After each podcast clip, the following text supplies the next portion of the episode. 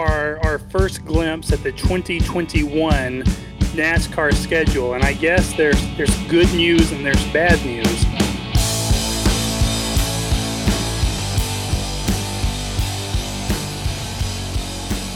Hello! Welcome back to the Autoweek podcast, the place where we get all of your car related podcast needs. We got drives, we got news, we have racing stuff on the other end. Uh, we have it all, but what we need from you, real fast. I've been saying this, and you guys have been listening, and I really appreciate it. But keep going over to the Apple Podcast place. Keep giving us those five star reviews. Sincerely appreciate it. Without your contributions, this cannot happen. So, thank you so much for listening. But thank you also to our friends at Ford for bringing something back that people want. Mr. Wes Raynal, what's Ford doing? Uh, good morning, good afternoon, and good night. Ford is reviving the Mach 1 name on the Mustang, which is important to old guys like me because the Mach 1 was a very cool car that came out, I think, in 69 originally. Yep, 69 the uh, first year. A variation of the Mustang, a performance version. Uh, and the reason Ford was compelled to do the Mach 1 originally was because Dodge and Plymouth and Chevrolet were doing Z, Z28s and Barracudas and Challenger RTs. And the muscle car era uh, in the late 60s, mid to late 60s, was just starting to really ramp up and get exciting, really, for people that love muscle cars and performance cars like me. Uh, it was a great time to be a car fan. So the Mach 1 coming now uh, sort of replaces the Bullitt, which was also a nice little sort of legendary Mustang name. Uh, we're going to learn more next month from Ford about the Mach 1. Uh, we're pretty sure what we know so far. It's going to have, you know, the natural aspirated V8. I'm sure it'll have a 16 six speed manual. It'll have some suspension tweaks. Uh, it's exciting. I, I, I love that they're bringing the name back. That Ford is bringing the name back. It's very cool. It is very cool. And the most important thing that we do know coming to the Mach 1 is the new nose. The kind of, eh, this might sound cliche, the Mach 1 style uh, front fascia is coming to the Mustang Mach 1. People are going to love that. People are going to really re- resonate with that.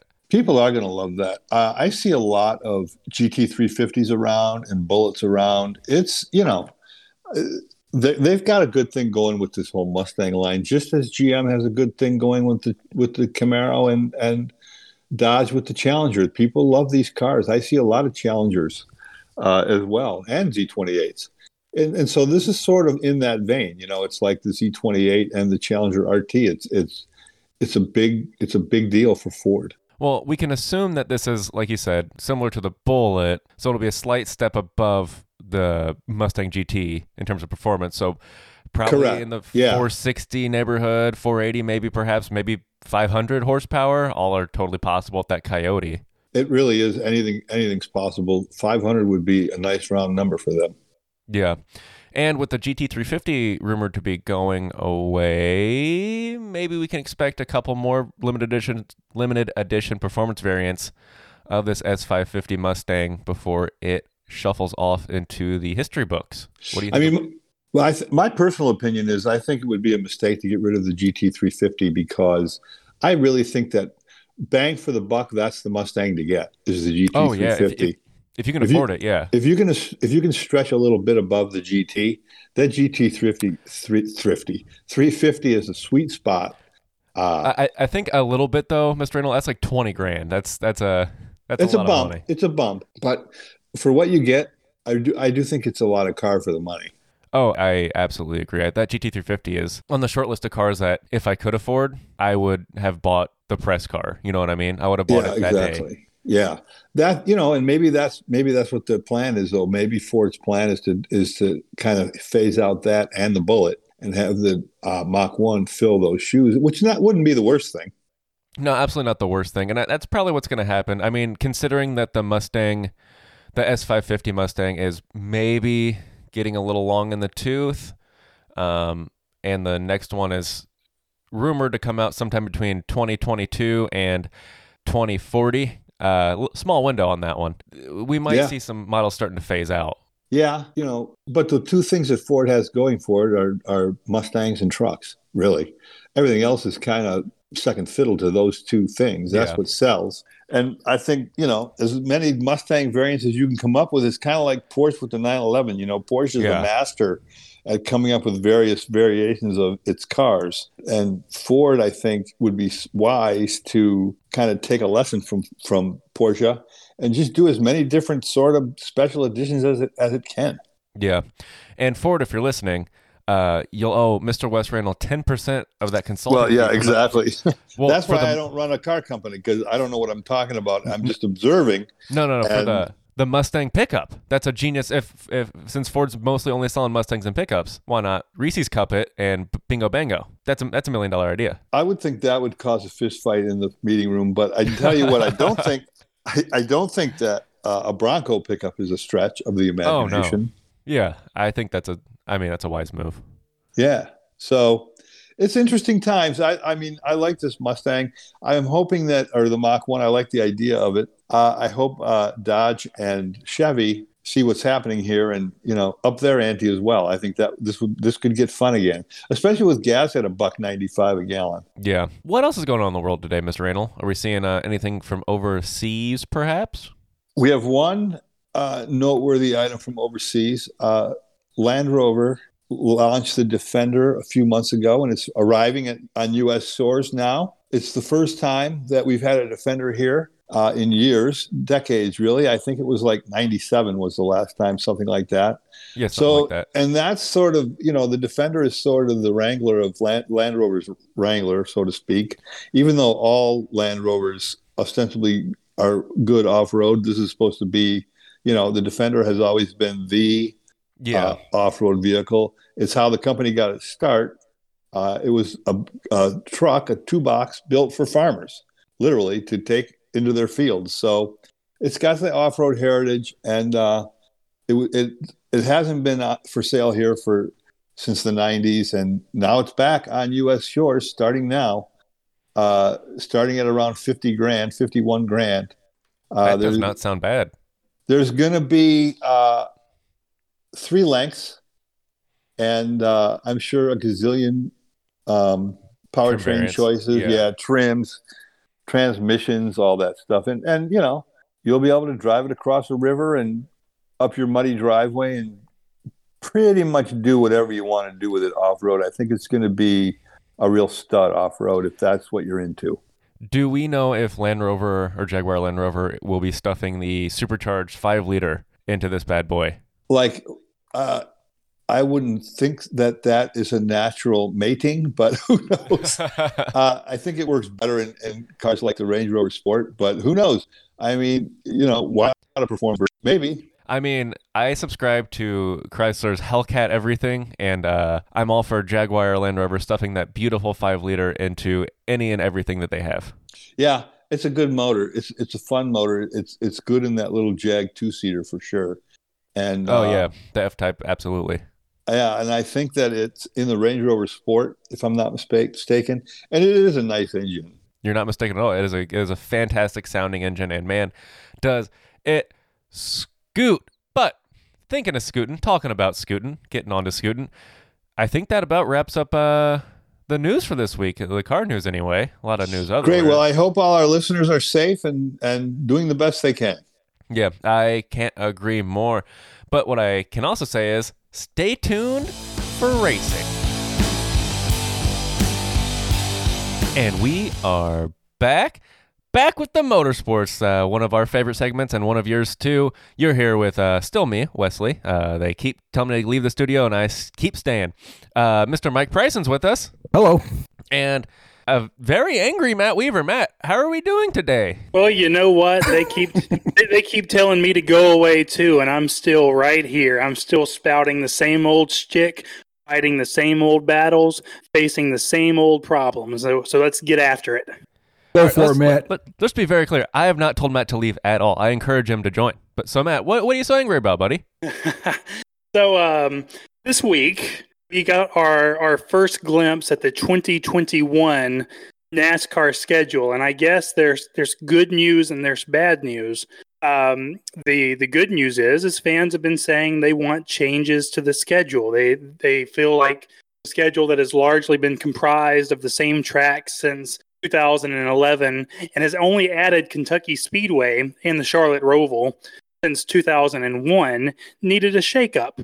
Well, congratulations, fans. You're getting a shakeup. However, problem is the same fans who, after watching Bristol Motor Speedway last weekend and said, This is awesome. We need more short tracks. We need more tracks like Bristol Motor Speedway. We need less intermediate mile and a half tracks.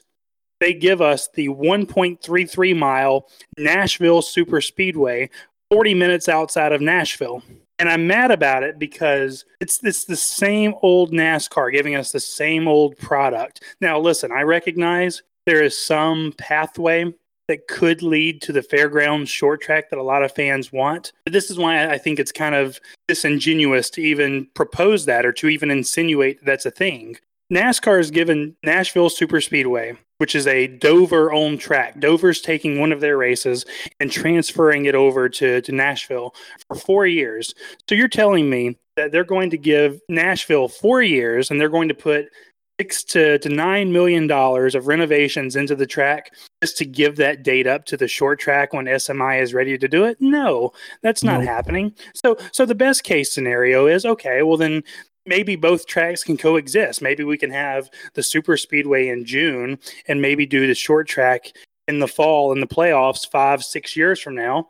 I don't think that really sounds realistic either. So, for the second time in my life, as someone who's been attending races at Fairground Speedway Nashville, Dover Motorsports is personally me breaking my heart by snatching momentum away from from the fairgrounds. Now again, I want to emphasize that I've done some reporting that this decision was kind of encouraged by Speedway Motorsports because they're trying to encourage Tennessee Governor Bill Lee to impose a a ticket tax on the NASCAR Cup races at the Super Speedway that would go to a partial funding of the short track. But even then, I just don't see where both of those tracks can coexist. I do not see a pathway. Furthermore, if you go out there and and you fill the super speedway up, who who then in, in NASCAR would say, well, let's take away from this track that's very successful and let's move it all over to the short track. Well, that's not going to happen. Conversely, if it doesn't work out and people don't support the super speedway well then people will say ah well the, the nashville metropolitan area they don't support nascar we're not going to support the fairgrounds it's a lose-lose scenario and we've had two years of momentum and momentum building the fairgrounds speedway and i just do not see a pathway with the super speedway that leads towards that and beyond all of that the last thing that NASCAR needs is another D-shaped mile and a half. It's 1.33, so spare me. It, it's we're, we're talking about two tenths of a mile. Another D-shaped oval, but concrete. And concrete's worse because concrete is just so much more grip. Right now, NASCAR's mile and a half rules package is super downforce, super grip, um, no tire fall off. It'll be the worst racing in the world. And I thought it spoke volumes that Chase Elliott uh, quote retweeted my critical comment and said, "Yeah, this is terrible."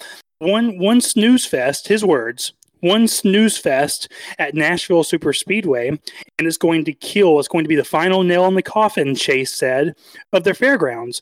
Um, Corey LaJoie, yeah, Corey LaJoie said that you know there's not going to be enough of the the sticky stuff, the glue in, in the world to make that track raceable. Um, Landon Cassill says, you know, get out the VHT, the track bite, because that's the only way you're going to be able to pass there.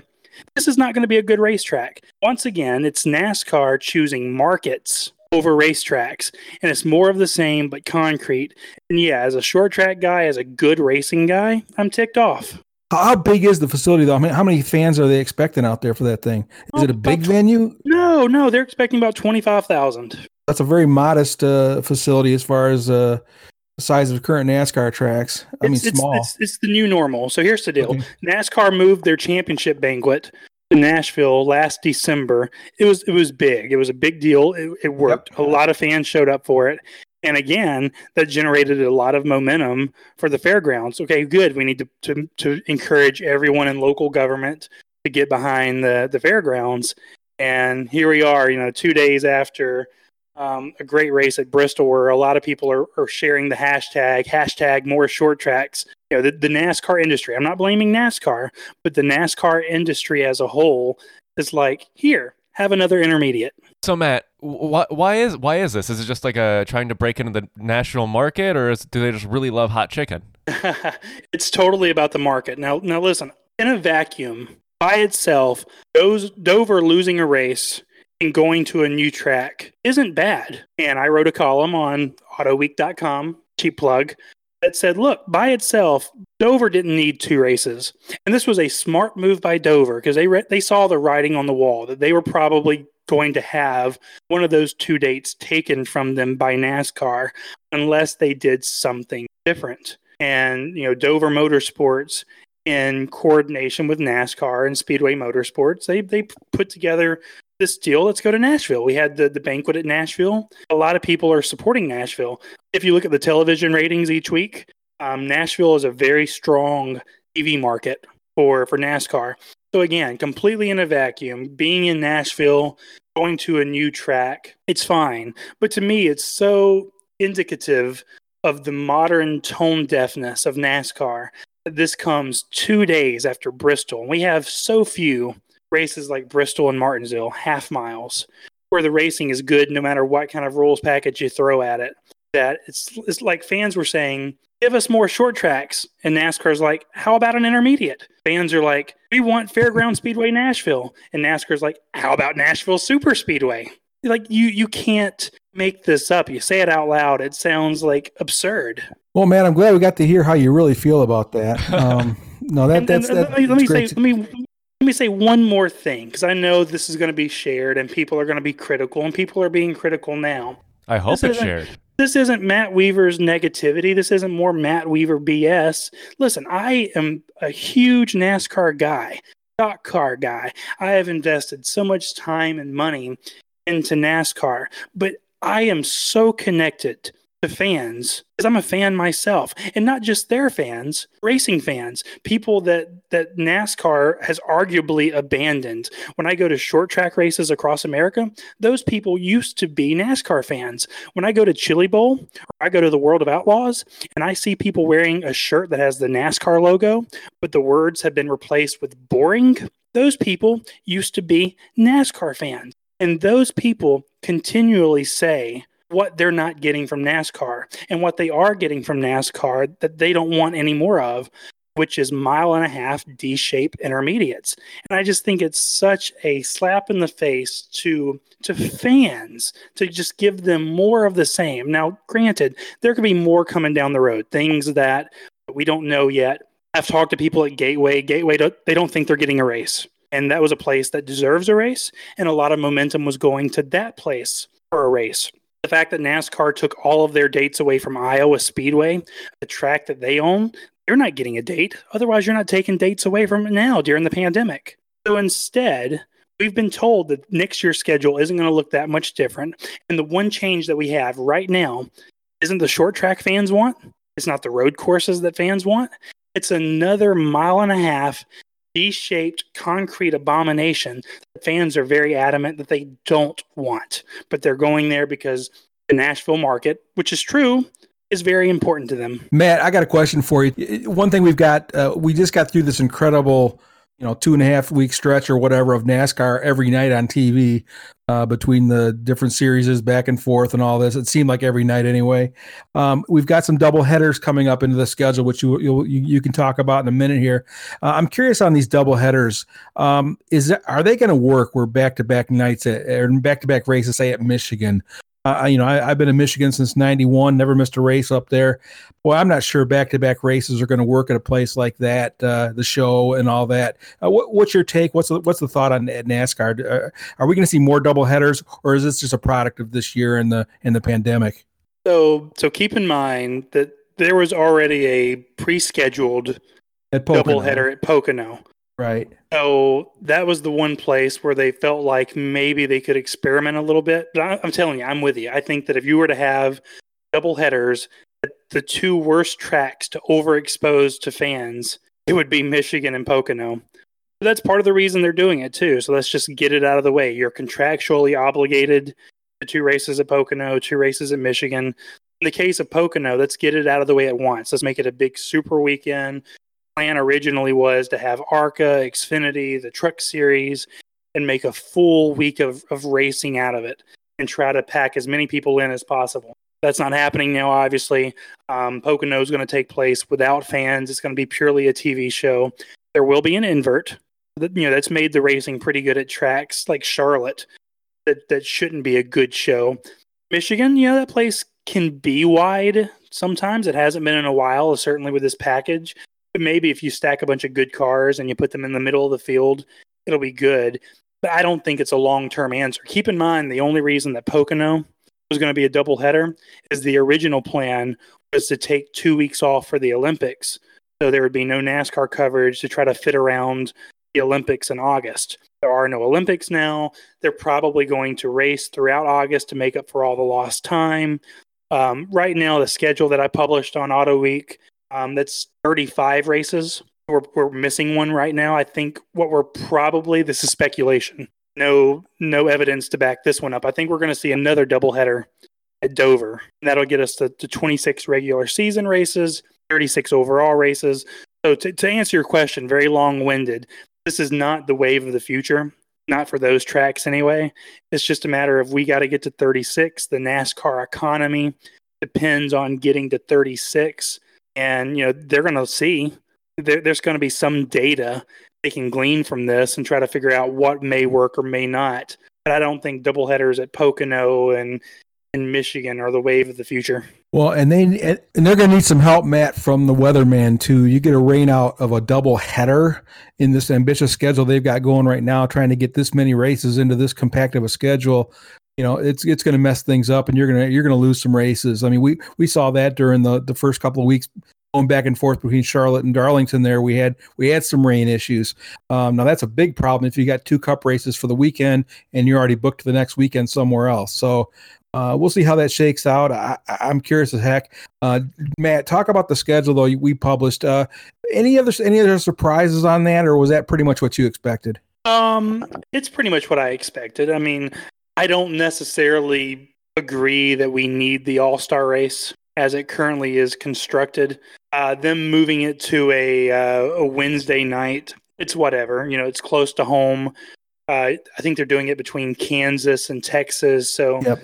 you can come home and do it on a Wednesday and, and meet the minimum television requirement. There's a certain rumor kind of going around right now that NASCAR is going to race somewhere else the weekend before Memorial Day, so that would be typically the All Star race slot. But it was so it was a surprise to see it on a Wednesday, but not much because Marcus Smith kind of told us he had planned to have the race this year at Charlotte. Um, having a, a Thursday night Kansas race is a little weird, but the reason they're doing that is right now because of COVID. It's it takes a lot longer to move TV equipment because you have such a reduced number of, of personnel, Fox and NBC. We, saw that this past weekend at Bristol when the Cup race got rained out from Wednesday to Thursday. That also forced the Xfinity race at Bristol to be pushed back from Saturday to Monday. So you're going to see some weird kind of scheduling quirks. Kentucky on a Sunday instead of a Saturday night. Um, but but a lot of that is just a matter of uh, logistics. Matt, we've got IndyCar starting this weekend. Finally. I'm excited. You know, so much angry Matt Weaver. How about how about a super pumped and excited Matt Weaver? Because right now the IndyCar product is so good. And I'm sorry to cut you off, but I am legitimately that excited for IndyCar, especially at Texas. I think it's just so funny to me because I'm so frustrated about the mile and a half intermediates for NASCAR. And the irony is, those are some of the best races historically for IndyCar, but IndyCar can't afford to go there. So NASCAR built all these mile and a halfs because the thought was, well, we can have NASCAR and IndyCar. It's not going to be the best show for NASCAR, but we can pack the schedule with IndyCar races the only one that's left is Texas. And Texas is such a good time. I think if there was any place to kind of have to have a race to come back, it would be Texas. I think their competition formula right now, um, relatively speaking, less downforce for an IndyCar, big motor, 900 horsepower. Um, at, a, at a mile and a half, it's going to be hot, slick, humid. They're going to be sliding around the racetrack. We saw it last year with uh, Colton Herta and Felix Rosenqvist. They're going to be really aggressive, bold moves, guys are going to slide up into each other. There could be contact. And most importantly, because of the current situation we find ourselves in, it's going to be on prime time on big over the air NBC.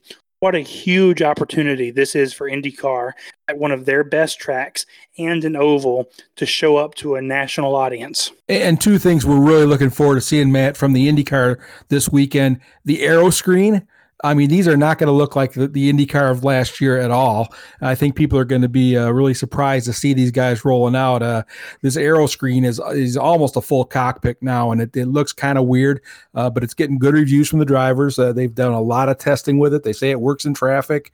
Um, you know, hopefully it, uh, it that's not going to be a factor come race day, but it's going to be a different look.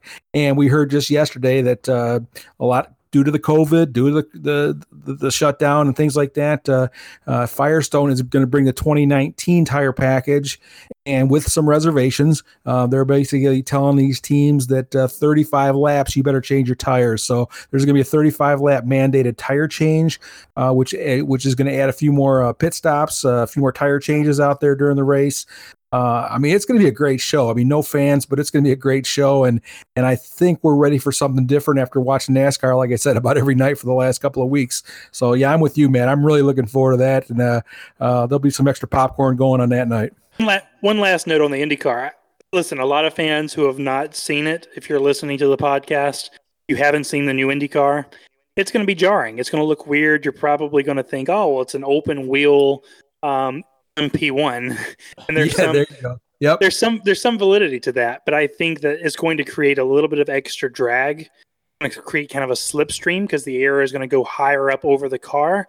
I think you're going to see more passing um, than you typically do. I think uh, Indianapolis in, in August is going to be wild, so it's going to be it's going to be visually jarring.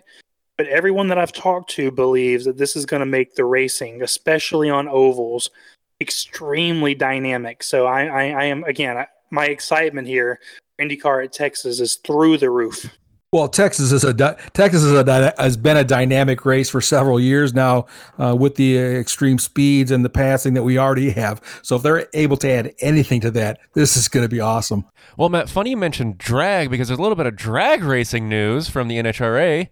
Uh, seems like they're kicking their schedule off a little bit. Well, they're trying, uh, Wesley. Uh, the NHRA, I think this is their third revi- revised schedule, uh, but I think this is the one they're going to stick with for now. Uh, uh, we re- just received it this afternoon. Today's Wednesday as we're uh, taping the podcast. they just released it here about an hour ago. they're going to run three races at Indianapolis this year, which is uh, insane, but it, it makes a lot of sense because that's the home base for a lot of these teams. It's it's their Charlotte basically. A lot of these teams are based in Brownsburg, right down the road. Um, so they're going to start the season off uh, that uh, July 11, 13 weekend, and then stay right there for the next race uh, the next weekend, do another one there, and then they're going to return there in September uh, over Labor Day, like they always do for the U.S. Uh, Nationals uh, as part of this uh, schedule. That's uh, they're they're anticipating 17 more race weekends to, to go with the two they already have. So that'll give them a 19 race uh, season, which is you know uh, normally they do 26. So it's going to be a little bit shorter, but they're not going to have the countdown this year. They're, so every race counts, every race matters, uh, which I think is going to be good. And I think that's going to, I wouldn't be surprised if that carries into 2021. I think we may have seen the end of the countdown uh, we we want to get these cars out there every week. We don't want to give them an excuse not to show up. Uh, in the past, of the countdown, if you if you think you're in, yeah, there's no reason to show up for some of these races. Uh, so we'll see everybody out there. But anyway, we're real excited for the NHRA kicking back in. Um, their schedule is um, with a lot of, of a lot of uh, asterisks and uh, italics and stuff at the bottom. It said basically uh, they're going to start out with limited crowds uh, at Indianapolis, uh, not a no crowd race, but a limited crowd. Uh, we're hearing it could be as small as like a thousand people are going to be let in, which is nothing. I mean, that place holds, I think, I don't even know how, I'm not even going to guess, Wesley. You've been out there before, but it's a, yeah, those NHRA venues are all 25, 30,000 places normally. Um, but anyway, they're going to let, they're going they're going to have a real small crowd there. Um, and I think that's what's going to look at their schedule is going to go forward. They can't go without crowds. Uh, they don't have the TV deal of the NASCARs and things like that. Uh, these promoters need somebody in the stands. Um, what that magic number is, we're going to find out. And I think uh, the NHRA schedule that was posted today on AutoWeek.com um, goes through the entire schedule. And I think some of those venues later in the season are on that schedule predicated by Well, hopefully we're able to have full crowds by then. Uh, so we'll see how that all shakes out. But again, uh, Matt, just as just as excited you are about the IndyCar this weekend, I'm excited about NHRA. I'm just excited that we're getting real close to like normal again, where you know you can sit down on a weekend and, and flip some channels and see some racing. I thought it was interesting this week. Uh, Formula One, they've also they're also getting fired up. They're they're about a month out now. They're going to be starting July July fifth in Austria. And Chase Carey, uh, the, he's the CEO of, uh, or I guess chief executive uh, for uh, Formula One, you know, for Liberty Media there.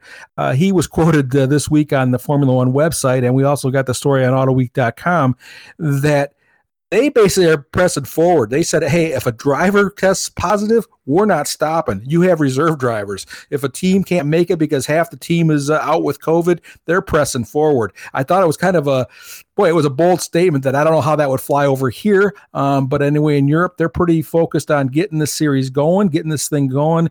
And it will be very interesting to see if any of the drivers, for instance, uh, were to test positive or, or some key crew members because they're going forward, and uh, it's going to be. Uh, you know, it's been a long time. We they haven't even started their season yet, so I know a lot of people are chomping at the bit, and then whatever it takes, they're they're saying. But on the flip side, wow, it would, it would be something if a driver tests positive and they still continue to race without him. So so listen, like on one hand, it's very bold of of Chase Carey to say it, but I, I think that you can afford to be a little bolder in Europe, just because um, I don't know the, the most PR way to say this, but they are not as politically sensitive to certain verbiage as we are here in the states. I mean, if you if you read newspaper reports out of Europe, the language is so much sharper than it is here. So I, I think you can afford to say things a little bit more bluntly in in Europe. But the fact remains, if you listen to what Chase Carey said and you compare it to the actual policy of NASCAR, World of Outlaws, IndyCar, and I presume NHRA too, it's not that dissimilar. Uh, with NASCAR, you have two different traveling road crews. So even though you're racing two times a week, your Sunday crew is not the same as the Wednesday crew. And if someone gets sick from your Sunday crew, you replace them with the Wednesday crew. When they were racing in Charlotte and when they were racing in Darlington, everyone had a reserve driver. And that driver was approved, and he would come on in. Same thing with IndyCar. Um, they're going to be approved reserve drivers. Teams are going to have secondary crew members they can send in. So even though the verbiage is so much stronger from Chase Carey and F1, when you compare the actual policy, it's actually quite similar.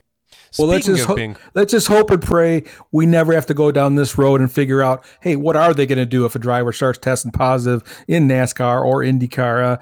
Uh, uh, I just, I, you know, hopefully we're kind of, you know, it's behind us and take that with all the precautions that are in place right now. Hopefully we can get these seasons in now. It's, it's, uh, we've waited long enough.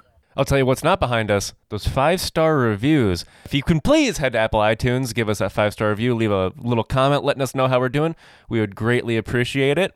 Uh, looking forward to racing, looking forward to the normalization of the world. But until then, thank you for listening, and we'll see you next week.